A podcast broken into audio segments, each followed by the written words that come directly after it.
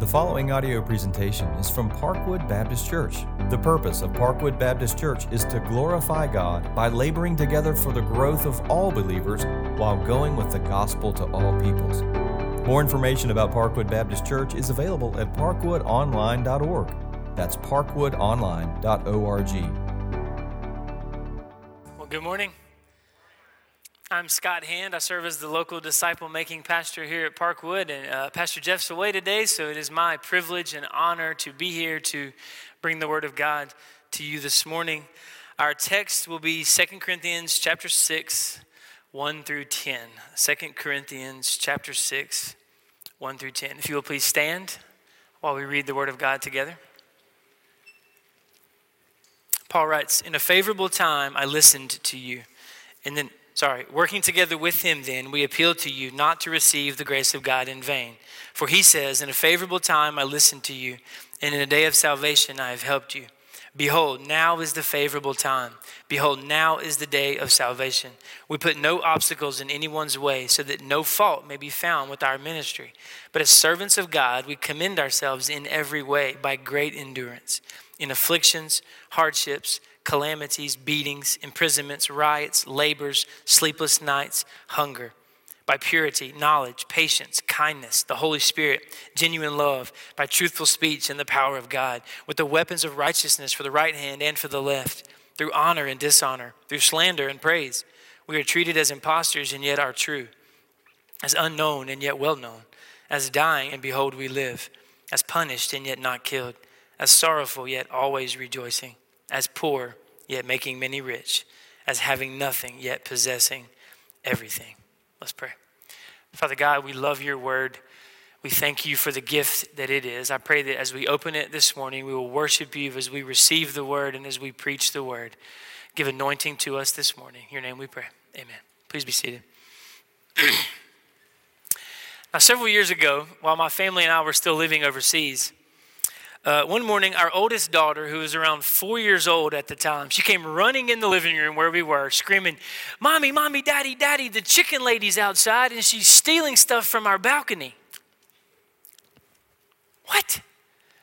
My wife and I had no idea what she was talking about. What's a chicken lady? And what do you mean from our balcony? Yeah, Mommy, yeah, Daddy, she's outside. We didn't pay her any attention we said, okay, honey, that's sweet, that's sweet. We kept doing what we were doing.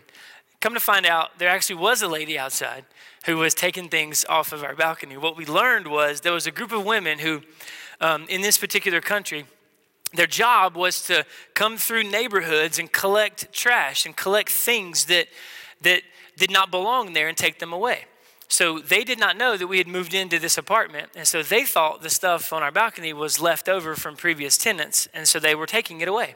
And the chicken lady part was because uh, sometimes they would bring animals from the countryside into the market to sell. And she had a wicker basket strapped to her back filled with live chickens. So my daughter thought she was the chicken lady and that she was stealing stuff off of our balcony. Now, I want us to think about this for a second. My daughter came in and said, A lady with chickens, or the chicken lady, is stealing stuff off of our balcony. Now, there's two things going on here. One, there's the message, and two, there's the messenger. So the message itself is pretty unbelievable, right? Like we thought, What are you talking about? So the message was unbelievable. And then the messenger was a four year old girl with a wild and vivid imagination. So she was pretty unbelievable as well. So when you combine an unbelievable message with an unbelievable messenger, what do you get? You get unbelief. My wife and I did not believe her, and we sat on our couch while stuff was being stolen from our balcony. You're probably thinking, what in the world does this have to do with 2 Corinthians 6? Well, Paul understands that the message of reconciliation to an unbelieving world is an unbelievable message. You remember 2 Corinthians chapter 1, 18? He says, The word of the cross is foolishness to those who are perishing. So Paul gets it. It's an unbelievable message. So now in chapter 6, his focus shifts to the messenger. He wants to make sure that he, and by extension us, are believable. Do you know the number one reason in Gaston County why people don't want anything to do with Christianity and why they don't want anything to do with the church? It's not because they're, they're Muslim or they hold to some other religion. It's not because they're atheist and have no religion. It's not because they've heard the claims of Christ and rejected them. None of those are it. The number one reason is because they don't trust Christians, they don't trust the church. Here's a quote from a commentary on 2 Corinthians 6. One of the greatest obstacles to the progress of the gospel is the bad example of people who profess to be Christian. So that is why Paul, in verses 1 through 4 of our text, say, We appeal to you not to receive the grace of God in vain. We put no obstacle in anyone's way so that no fault may be found with our ministry. But as servants of God, we commend ourselves in every way. So the grace of God here doesn't just mean salvation, it means living daily under the sovereign grace of God. So Paul does not want to be the reason the Corinthians don't truly believe and are impacted by the gospel. So I've entitled this message No Obstacles, because that's the point. We, as followers of Christ, cannot be the reason people don't believe the gospel. So Let's see how Paul unfolds his argument. First, the main idea. Ambassadors for Christ, by joyfully enduring suffering with Christ like character, remove obstacles for salvation. Now, an important thing to point out as we launch into this message is the phrase working together with Him in verse 1.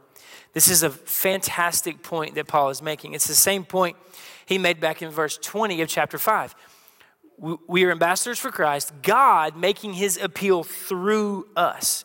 So we have the incredible privilege to work together with the Almighty God in a cooperative effort to bring about the reconciliation of his people. This does not mean we're equal partners with God, but rather instruments in his hands that he chooses to use. Now we're going to skip verse 2 and deal with it later in the sermon. So, we're about to launch into the sermon. Now, the first 10 minutes or so, it's a lot of information. We're going to go through each of these words that Paul lists. So, it's going to be a little academic. I ask you to bear with me. Once we're done, we're going to draw some application. So, the first point this morning ambassadors for Christ joyfully endure suffering. In verses 3 through 5, Paul begins his commendation by listing nine hardships or sufferings that he has faced. These nine hardships can be broken down into three sets of three. Endurance is the setting or the constant throughout everything. Everything that follows has been endured for the sake of the gospel. So the first set of three, found at the end of verse four afflictions, hardships, calamities, all deal with general suffering, but they have slightly different nuances. So the first one is afflictions. This means trials under pressure. This is when circumstances around you beyond your control are pressing in on you. Hardships can be translated as necessities. This literally means trouble, but it has to do with a crisis or trouble that leads to emotional distress. So think of Paul being shipwrecked or being stranded on a desert island. These are it's a it's a physical thing, but it brings emotional distress. And then calamities, the Greek word here literally means a narrow place. So these are experiences that push us into a corner and make us feel like there's no way out, there's no escape. So, the second set of three hardships, these are specific and concrete things that happened to Paul brought on by, by other people. These are suffering at the hands of other people. So, number one, beatings at the beginning of verse five. This word literally means stripes. So you can get the image in your head of what he's talking about here. We know from 2 Corinthians 11 that Paul was beaten on five separate occasions 39 times. He was beaten with rods on three separate times. Next, imprisonments. Acts 16 tells us of at least one occasion in which Paul was thrown into prison.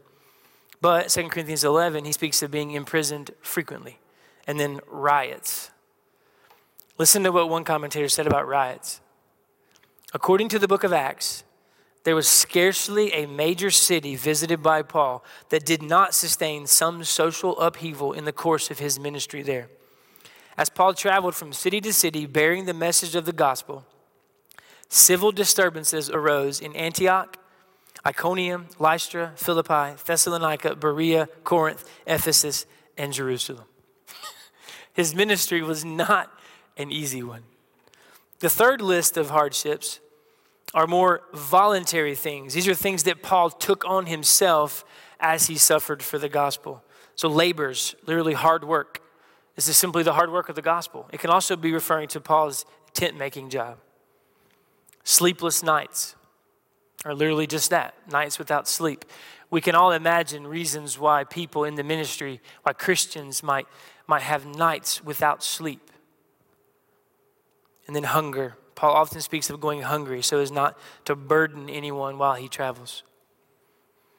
Now, what's important to note about these lists of sufferings is not that it's not that Paul is commending suffering in and of itself. He's not saying suffering is noble because everybody suffers. What distinguishes this suffering, you got to remember, Paul's point is to remove or not put obstacles for salvation. So his point is that he endured the suffering, he didn't quit. You don't endure things you don't really believe in, right? Sometimes you're doing something you're, and, and a suffering or a hardship or an obstacle arises. If you're not committed to it, if you're not all in, you're going to quit. You're going to turn around and run away. Paul said, I did not do that. In the face of suffering, in the power of God, through the work of the Holy Spirit, Paul endured. How did he endure? That's the second point. Ambassadors for Christ joyfully endure suffering with Christ like character. In verses 6 and 7, Paul describes the qualities of his ministry, or the means, or the tools that he employed to endure the suffering. There are nine of them, and each of them are preceded in the Greek by by, in, or with. He's indicating this, these are not things that I do, they're from the Lord, and I'm being sustained by the work of the Holy Spirit. Paul's not saying I'm great, he's saying God is great in me. Look at what he did in me. So, verse 6, purity. This can also be translated sincerity. Paul is referring here to sincerity and purity in all matters relationship matters, financial matters, church matters, ministry problems. He remained sincere in all that he did. Next is by knowledge or understanding, knowledge of the gospel. It's hard to be a minister for the gospel if you don't know and understand the gospel. Patience or long suffering. I love the nuance of this word. it means long suffering patience with difficult people. Isn't that great? You can just imagine Paul and all the difficult people that he had to deal with. He suffered long with them. And by kindness, both patience and kindness are fruit of the spirit mentioned in galatians 5.22 but patience is reactive something happens to you and you react in patience kindness is proactive you do or show kindness the next set of four are, in, are at the end of verse 6. It begins with, in the Holy Spirit.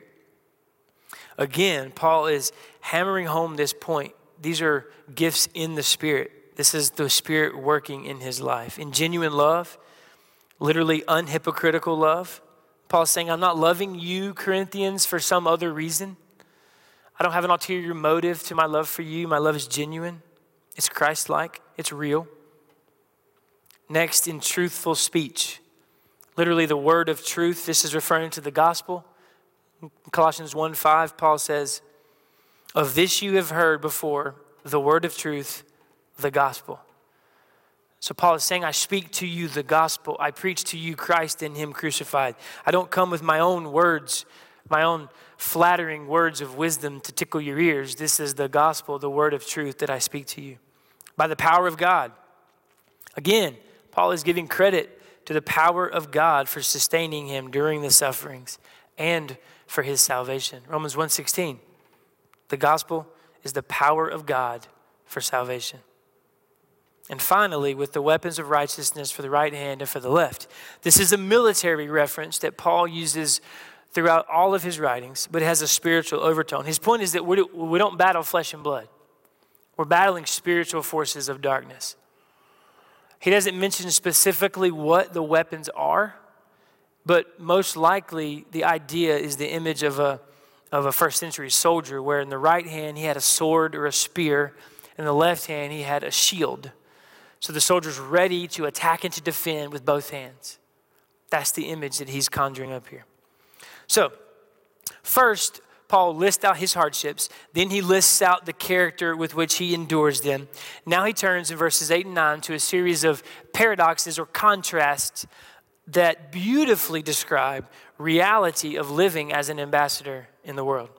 Third point this morning ambassadors for Christ remove all obstacles for salvation. Now, for years, I've read this, these set of contrasts in the wrong way. I've always read them like the first thing that he mentions is not true, and the second thing is true. So Paul's saying, not this, but this. We're not dying, we really live. We're not poor, we're really rich. But that's not, that's not what he's doing right here. How do I know that? Because of verse 3. Remember, no obstacles. He's seeking to remove or not place obstacles. So, what he's doing in the paradox is he's saying, yes, they're both true. The first one is true. It's how the world sees me. It's how the world sees believers, ambassadors for Christ. But the second one is the greater truth. The second one is the greater reality. As we look at these one by one, we're going to make sure we understand them, but also highlight the obstacle that Paul is removing for salvation. So, verse 8 through honor and dishonor, through slander and praise. These two can be taken together, for they have similar meanings. certain times in certain places, Paul was dishonored and disrespected and slandered because he was an apostle. Other times, he was praised and honored because he was an apostle. It's not hard to understand. It's the same with us, right? When I'm out at the store and I run across a member of Parkwood, there's a mutual admiration and love and respect between us because we're brothers and sisters in Christ. We're we're a part of the same local congregation. We're joining together in mission to take the gospel to the lost world. So there's respect there, there's a love there. But when I'm in my neighborhood, among lost people living for Christ, it's different. A couple months ago, back when COVID really hit and everybody was losing their jobs, my neighbor lost his job and I hired him and to do some help me with some work in my yard. And through that, the Lord gave me an amazing opportunity to share the gospel. I shared my testimony. I laid everything out for him, how I'm fully sold out for the Lord because nothing in this world can satisfy me. And I was so excited. And when I got done, he was looking at me like this. And his exact words were, Dude, you're crazy. So in that moment, it wasn't a mutual admiration and respect. I wasn't honored in that moment. And that's what Paul's getting at as we live and speak the message of reconciliation to a lost world, there ought to be people who don't like you. In the Beatitudes found in Luke 6, Jesus says in, in verse 26, Woe to you when all people speak well of you. Ha! What? He says, So their fathers did to the false prophets. Our goal is not to make everybody like us. This doesn't mean we go looking for conflict, but what it means is naturally, if you are obeying Jesus and living your life as an ambassador, you're going to be talking to people about their sin, about the reality of eternity in hell, separated from God, about their need for a Savior. And that's going to offend some people. Remember, the message of the cross is foolishness to those who are perishing. So, what Paul is doing is he is removing the obstacle of the fear of man. We do not dumb down the gospel because we're afraid of offending somebody. We do not let the fear of rejection or a broken relationship hinder our service to the Lord. Next, at the end of verse 8, Paul says, We are treated as impostors and yet we are true. The word impostor could also be translated deceiver. This is the accusation that Paul was lying to people. He was deceiving them, he was leading them astray. It's the exact same accusation the Pharisees leveled against Jesus in Matthew 27. A lost world does not believe that Jesus is the answer. So when we tell them that he is, we're seen as deceivers. We're seen as leading people astray. Yet our message is true. So the obstacle Paul is removing here is deceit. We're not shifty people, we're not dishonest people. We speak the truth in love. Next, at the beginning of verse 9, Paul says, You see us as unknown, yet we are well known. Paul was relatively unknown to the outside world. In fact, he was often labeled a nobody by his opponents, but that was okay with him. He did not seek to be famous. He didn't parade around the city with great fanfare like a celebrity. Yet, to the churches he planted, to the missionary partners that he worked with, and to his fellow brothers and sisters in Christ, he was well known. And then, of course, most importantly, he was known by God. 2 Corinthians 5:11. What we are is known to God, he says. There is no greater fame than to be known by God. So Paul is removing the obstacle here of seeking to be famous. We don't become Christians and live as ambassadors to become famous. The next two contrasts can be taken together. Verse 9, Paul says, You see us as dying, and yet we live, as punished, and yet not killed. 2 Corinthians 4:16 the outer self is wasting away. Paul knows dying intimately. He faced death countless times, but at the point of this writing he had not yet been killed. He lived a life of endurance through immense suffering. And of course, the ultimate life that he had and we have is eternal life in Jesus. Because we are in Christ, we are alive. The obstacle Paul removes here is the fear of death. We should live as ambassadors with a certain amount of risk. We cannot run from death. We cannot always do what is safe. There's a phenomenal little 50 page book by John Piper called Risk is Right. And in it, he talks about the myth of safety and how we live our lives trying to make everything safe when in reality, the Bible tells us we're not even promised tomorrow. We're not even promised that we're going to make it home. So everything we do is a risk. Piper says there's a hypocrisy that lets us take risk every day for ourselves, but paralyzes us from taking risk for others or for the gospel. We are deluded and think that such risk may jeopardize a security that in fact does not even exist. So for Paul, he took risk for the gospel. And the only way he survived was because the Lord's hand was on him. Next, in the beginning of verse 10, Paul says, You see us as sorrowful, yet we are always rejoicing. Of course, of course, Paul was sorrowful. Who wouldn't be after all the, the, the suffering and the, and the turmoil that he went through. That's understandable. Yet, in his sorrow, he did not lose his joy. This point is so crucial. We're going to come back to it in the so what. But for now, Paul is removing the obstacle of happiness and ease. Notice I didn't say joy, but happiness and ease. The idea that we become Christians so we'll always be happy is not real. The idea that we live for Christ so nothing bad will happen to us, it's impossible. We live in a sinful world. It's not possible to escape suffering. But what is possible is that we live with joy in the midst of it. And we'll come back to that later. In the middle of verse 10, Paul says, You see us as poor, yet we are making many rich. This one is as obvious as the nose on our faces. Paul is not in the ministry to get rich, he's not boasting about his wealth, he didn't live in luxury. But oh, the glorious riches of the gospel. That's what we give. In Colossians 1:24, Paul says, I rejoice in my sufferings for your sake. And in my flesh, I'm filling up what is lacking in Christ's afflictions for the sake of his body, that is the church. To them, the church, God chose to make known how great are the riches of the glory of the mystery. What mystery? Christ in you. We're not in it for the money, Paul says. We're in it to make others rich in Christ. So the obstacle Paul removes here is the pursuit of wealth. Lastly, in verse 10, the end of verse 10, Paul says, You see us as having nothing, yet possessing everything. This one is closely tied to the previous one, but here the focus is on material possessions.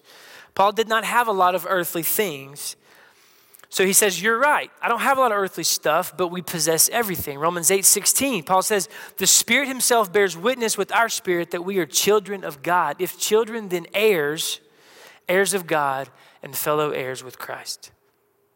The obstacle Paul removes here is one of earthly comforts. We're not in it for the stuff. We shouldn't care about the stuff. But sometimes I get so angry with myself for getting wrapped up in the stuff. I had a moment the other day where it was a dad moment where I just I thought, Lord, what am I doing wrong? My kids wanted to watch a particular movie. So they grab the remote control, they turn on the TV, they open Netflix and they search for the movie and they, they can't find it. It's not there. So they switched to Amazon Prime and searched for it there and they couldn't find it. Then they tried Disney Plus, can't find it. Then they tried Hulu, couldn't find it. Finally, they switched to YouTube, couldn't find it. And here's the kicker we got mad, including me. We got mad that the five video streaming services that we have on our 55 inch Apple TV at my house did not provide us with the particular form of entertainment that we wanted in that particular moment. what? It's so easy to get wrapped up in the stuff. Here's the point though the lost world cannot for one second think that the stuff is tied to becoming a Christian. Like if you become a Christian, you'll get stuff. Or if you live for Christ in this world, He's gonna love you more and give you more stuff. If we draw them in with the stuff, they're not coming to Christ, they're coming to the stuff. Paul says, no. We're removing that obstacle. Now, that was a lot of information, a lot of definitions, a lot of words. I want us to take a deep breath, back up a second. And as we get to the so what, I have one statement and one question. First, the statement. Now let's go back to verse 2 of our text this morning, where Paul says, Behold, now is the favorable time. Behold, now is the time for salvation. Paul is quoting from Isaiah 49, specifically from a prophecy regarding the servant of the Lord. Isaiah speaks of the time in the future when the Lord will be favorable to his people and bring about the way of salvation. Now, Isaiah's prophecy was fulfilled in the ministry of Jesus, who through his death and resurrection accomplished reconciliation between God and man. So, Paul is using this prophecy to help the Corinthians understand that now is the time for God's favor. You don't have to wait for the Messiah to come, He's already came, He's here. It's now. Now is the time of grace. In a sermon on this text in the mid 1800s, Charles Spurgeon took some time to talk about this idea of now being the time for salvation. If you'll permit me, he says it better than I do. I'm just going to read a small section from his sermon. He says, The great mischief of the lost is that they procrastinate. It's not that they resolve to be condemned, but that they resolve to be saved tomorrow. It's not that they reject Christ forever, but that they reject Christ today. The scripture says now is the day of salvation because sinners need it now. Lost sinners are under the wrath of God. They stand condemned now. And the beauty of the text is that now is the acceptable time. Some unconverted hearers claim that they must first think about it. But what will be the result of their thinking? After they have thought so much, are we to imagine they will think themselves into salvation? Others say they cannot be in a hurry to make such a decision. A hurry? What did the psalmist say in 11960? I hurried, not hesitated to keep your commands. When a person is on the edge of hell or the borders of the grave, do not talk of hurry. When it is a case of life and death, let us be quick to make a decision. Still, others claim they do not feel prepared at this moment to make a decision, as if living another month in sin would make them more prepared to believe. Others still say their heart feels hard. Nothing in the Word of God leads us to believe we can in any way soften our own hearts. This is a mighty work of grace. Hearts that have been exposed to the gospel and rejected it will certainly grow harder over time, not softer. The text says, now is the acceptable time. So I beg you and plead with you, if you are here this morning and you have not yet trusted Christ alone for salvation, now is the day of salvation. I will be more than happy to talk with you after the service. So will anyone in a red Parkwood shirt who would love to lead you into a saving relationship with Jesus. Now, the question do you or do we joyfully endure suffering with Christ like character? As I was going over this sermon with my wife last week, she said something very profound. She said, Okay, honey, this is good. I get it. I understand it. But I have, I have a question. How? How do I rejoice in my suffering? It's a phenomenal question. And I think it's only fair that in application to this, to this message, we, we talk about how. But I think first we have to go back and ask a preliminary question. Why, in commending himself to the Corinthians, did Paul choose to talk about suffering? Because really, that's what the whole text is about, right? He lists out his sufferings, then he talks about how he endured the sufferings, then he lists the paradoxes, which half of them are bad. People dishonor us, they slander us, they think of us as deceivers, as unknown, as dying, as punished, as sorrowful, as poor, and as having nothing. These are not positive things. I think if I was going to commend myself to you, I would talk about positive things. I grew up at Parkwood. I have loving and godly parents. Pastor Jeff was my youth pastor. I have been to seminary. I've spent time on the mission field. That's what I would talk about. I wouldn't talk about my sorrow and my suffering. Yet Paul does. Why? I think here's the answer. because when we rejoice in our suffering, we are exemplifying the message of the hope of the gospel to a hopeless world. The world doesn't need another positive, chipper, happy, easy mantra or platitude. It's easy to be nice and to love and to forgive when things are going well. The world knows how to do that. What they don't know how to do is to joyfully endure suffering. So let's turn to 1 Peter in your Bibles. 1 Peter chapter 3, and we're going to look at verses 14 and 15. 1 Peter 3, 14 and 15. Now, the Apostle Peter wrote this book to believers who were suffering in exile. Their lives were not good, they were suffering. So Paul writes this to them as an encouragement and as a teaching in how to endure suffering. Starting in verse 14, Peter writes, Even if you should suffer for righteousness' sake, you will be blessed.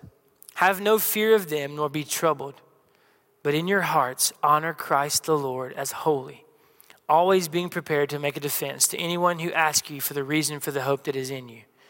Yet do it with gentleness and respect.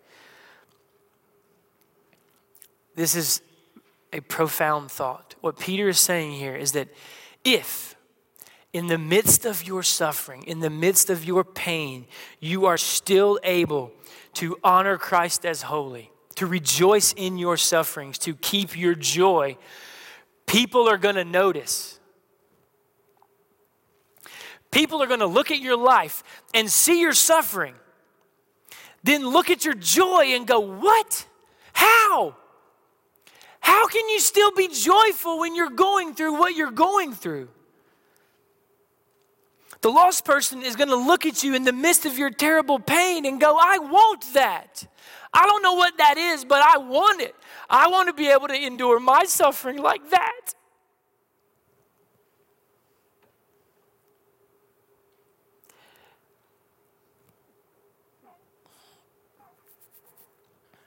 And then in that moment. When they ask you, How do you do that? You speak the gospel. You speak of your hope. You speak of Jesus, the sure and steadfast anchor of your soul. You speak of the resurrection, which brings you life. That's why Paul chooses his suffering to commend himself because the lost world longs to see someone that has something so unshakable, so resolute that no amount of suffering can take it away.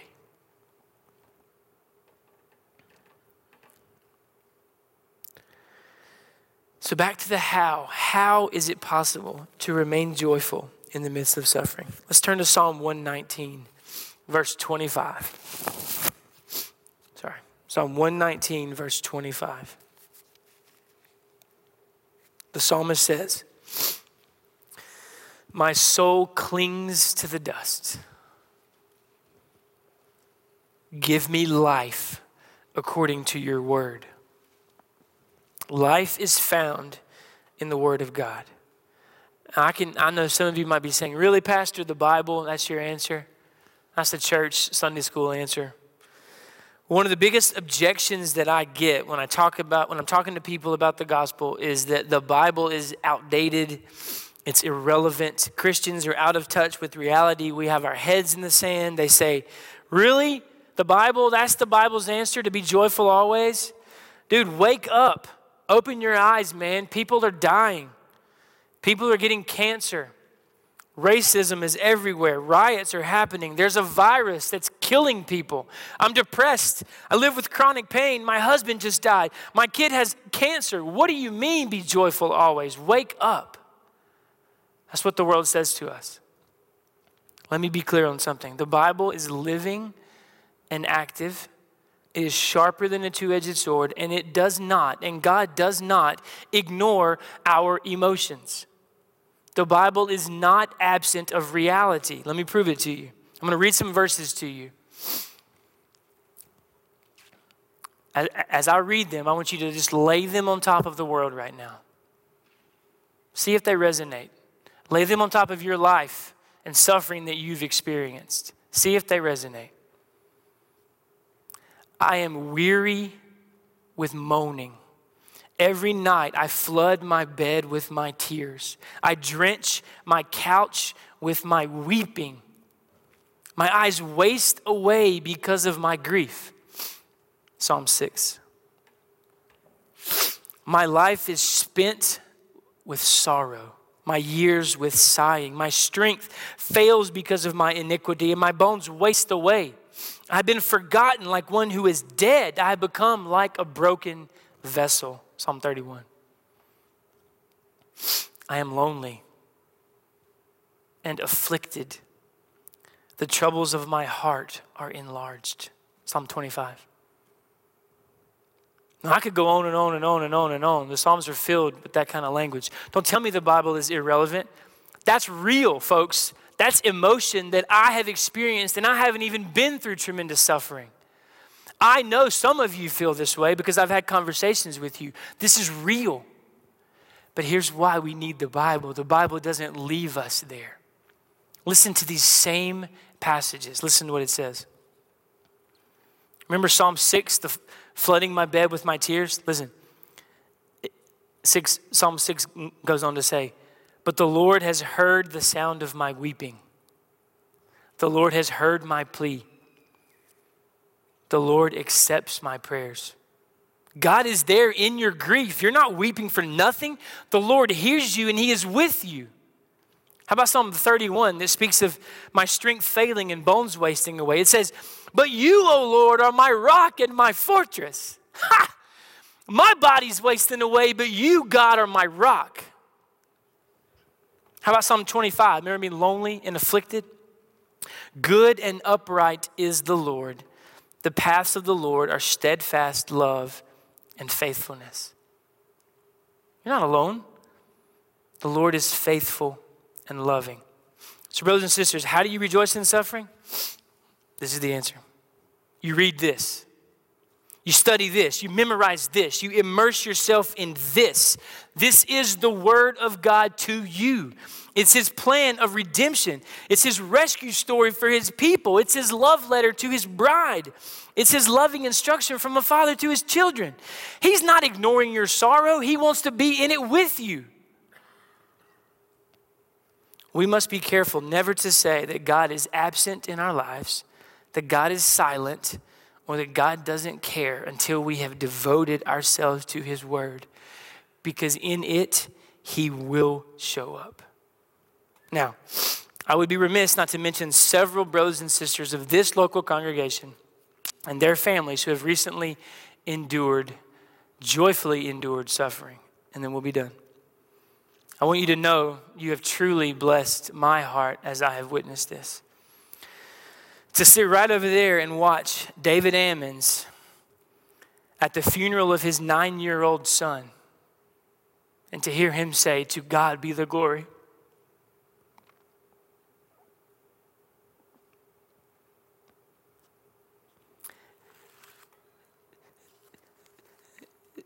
To listen to 15 to 15 year old Lily Grace Bailey sing at her mother's funeral and cry out to God, My hope is in you alone. To talk to Rena and Joel Abernathy after the death of Rena's mother and to literally see them crying and smiling at the same time.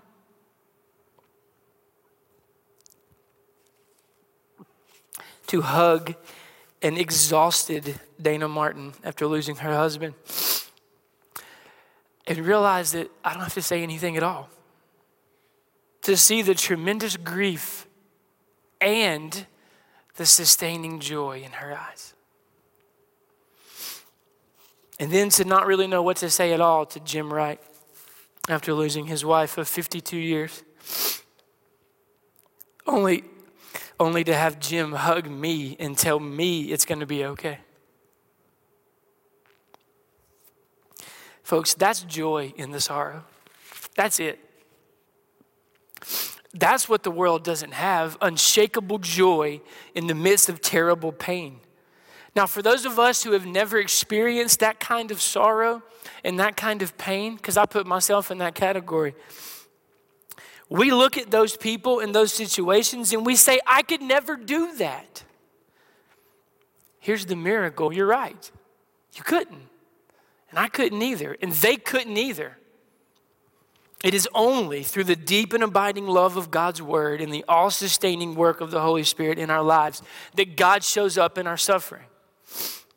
And when God shows up and causes us to joyfully endure it, we live and speak the message of the hope of the gospel to a world that so desperately needs it. Let's pray. Father God, we love you. We are so grateful for your goodness in our lives. We are grateful for the Word of God. We confess we neglect it far too often. Sometimes we complain, we don't understand it. Help us to understand your Word. Help us to commit daily, regularly, to pouring over your words to us as a father to his children.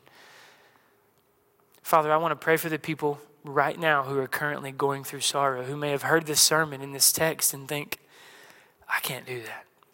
That seems so far away from me right now. I pray you will show up in their lives today. That right now, as we sing the gospel, as we've heard the gospel, and as we are around people who are impacted by the gospel, that those individuals who are suffering will know that you love them and that you care, that you hear their weeping, you hear their prayers. And I pray for joy. I pray that we will fight for joy. Be with us now as we worship. May we be impacted by your word. In your name we pray. Thanks for listening to this audio presentation from Parkwood Baptist Church, located in Gastonia, North Carolina. Please feel free to share this message with others. For more information about Parkwood Baptist Church, visit parkwoodonline.org. That's parkwoodonline.org.